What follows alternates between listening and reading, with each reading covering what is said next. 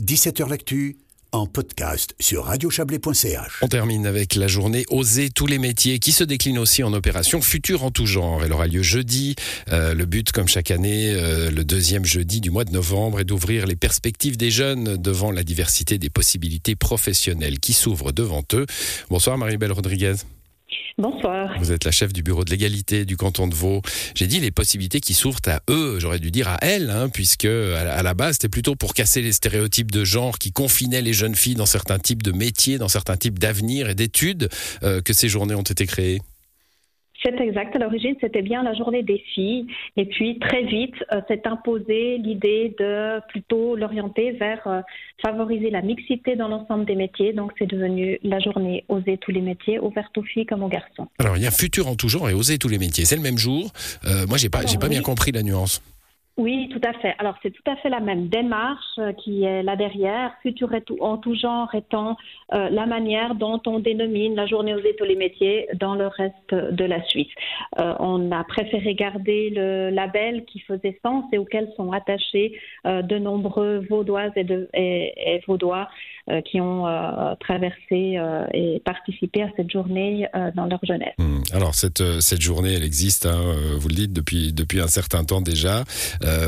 Moi, j'ai l'impression, alors vous allez me dire qu'on va jamais, voilà, je, vais être optimiste. Hein. Est-ce qu'on n'a pas dépassé aujourd'hui, intellectuellement en tout cas, ces stéréotypes? Alors, en tout cas, je ne sais pas si intellectuellement, mais en tout cas dans les faits, euh, c'est vrai que euh, les statistiques ont la vie dure et je vous donnerai quelques exemples. Euh, dans les filières de formation professionnelle informatique, vous avez 94% de garçons. Ah dans la construction génie civil, 95% de garçons. Et puis de l'autre côté, dans les métiers de la santé assistante, vous avez entre 82 et 95% de filles. Et dans le travail social, 78% de filles. Les chiffres, la vie. Oui, les, chiffres sont, sont, cruels, mais quand je disais intellectuellement, justement, je, je me disais qu'une fille qui veut euh, aujourd'hui aller vers un, vers un métier un peu plus masculin euh, sera moins engoncée socialement que ce n'était le cas il y, a, il y a 10 ou 15 ans. Alors, tout cela, bien entendu, euh, est à voir et à contraster sur le terrain.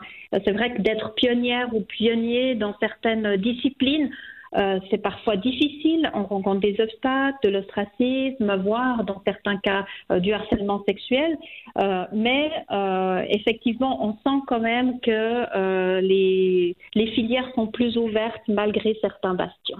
les mentalités évoluent tout de même. J'ai un truc qui m'est apparu en, réfléchissant à, cet entretien. Je, suis un, consommateur modéré des réseaux sociaux, mais je vois beaucoup de comptes de, très jeunes filles qui exposent leur leur, métier masculin, hein, des, des, des, jeunes filles euh, qui seront euh, dans la plomberie, dans le, euh, dans, les, dans, le, transport routier, etc., et qui en font une sorte de, de, ouais, de, de, de, journal de bord comme ça sur les réseaux sociaux, qui sont en général très suivis. C'est positif? Alors, je pense que tout ce qui va dans la direction d'espaces partagés, de plus de mixité, c'est positif. Euh, c'est vrai qu'on voit ça beaucoup plus chez les jeunes filles, jeunes femmes, hein, qui vont euh, présenter euh, voilà leur, leur, activité dans des métiers atypiques.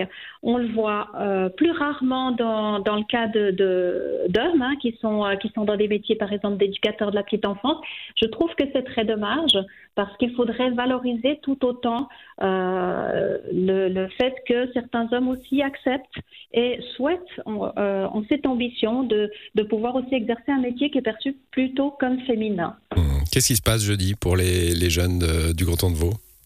Ça se décline dans les autres cantons aussi d'ailleurs. Hein. Voilà, jeudi, euh, nous, au niveau du bureau de l'égalité entre les femmes et les hommes, on a tout, un, un, ensemble d'ateliers de, hein, qu'on propose, 1200 places d'ateliers.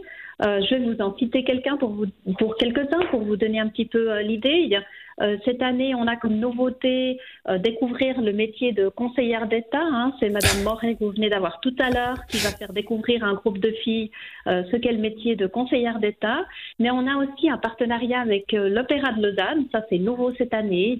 Aux garçons, on leur fait découvrir, les métiers des coulisses.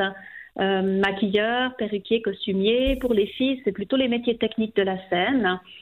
On a aussi un partenariat avec euh, le Musée national suisse hein, du château de Prangin, où on va aussi euh, aux filles et aux garçons leur faire découvrir des métiers voilà, plutôt masculins ou féminins. Est-ce qu'on peut faire découvrir à des garçons le métier de délégué à l'égalité, Marie-Belle Rodriguez? Alors, je pense que ce serait effectivement intéressant de faire, euh, de faire découvrir. C'est vrai que la plupart des délégués à l'égalité en Suisse sont des femmes. Euh, ce serait une démarche assez, euh, assez intéressante, effectivement. À réfléchir pour les années prochaines. Merci à vous, en tout cas, d'être passé dans cette émission. Et, et bonne, et bonne soirée. Cette émission se termine. Merci, au revoir. Et elle revient demain, l'émission, bien sûr. Bonne soirée à vous.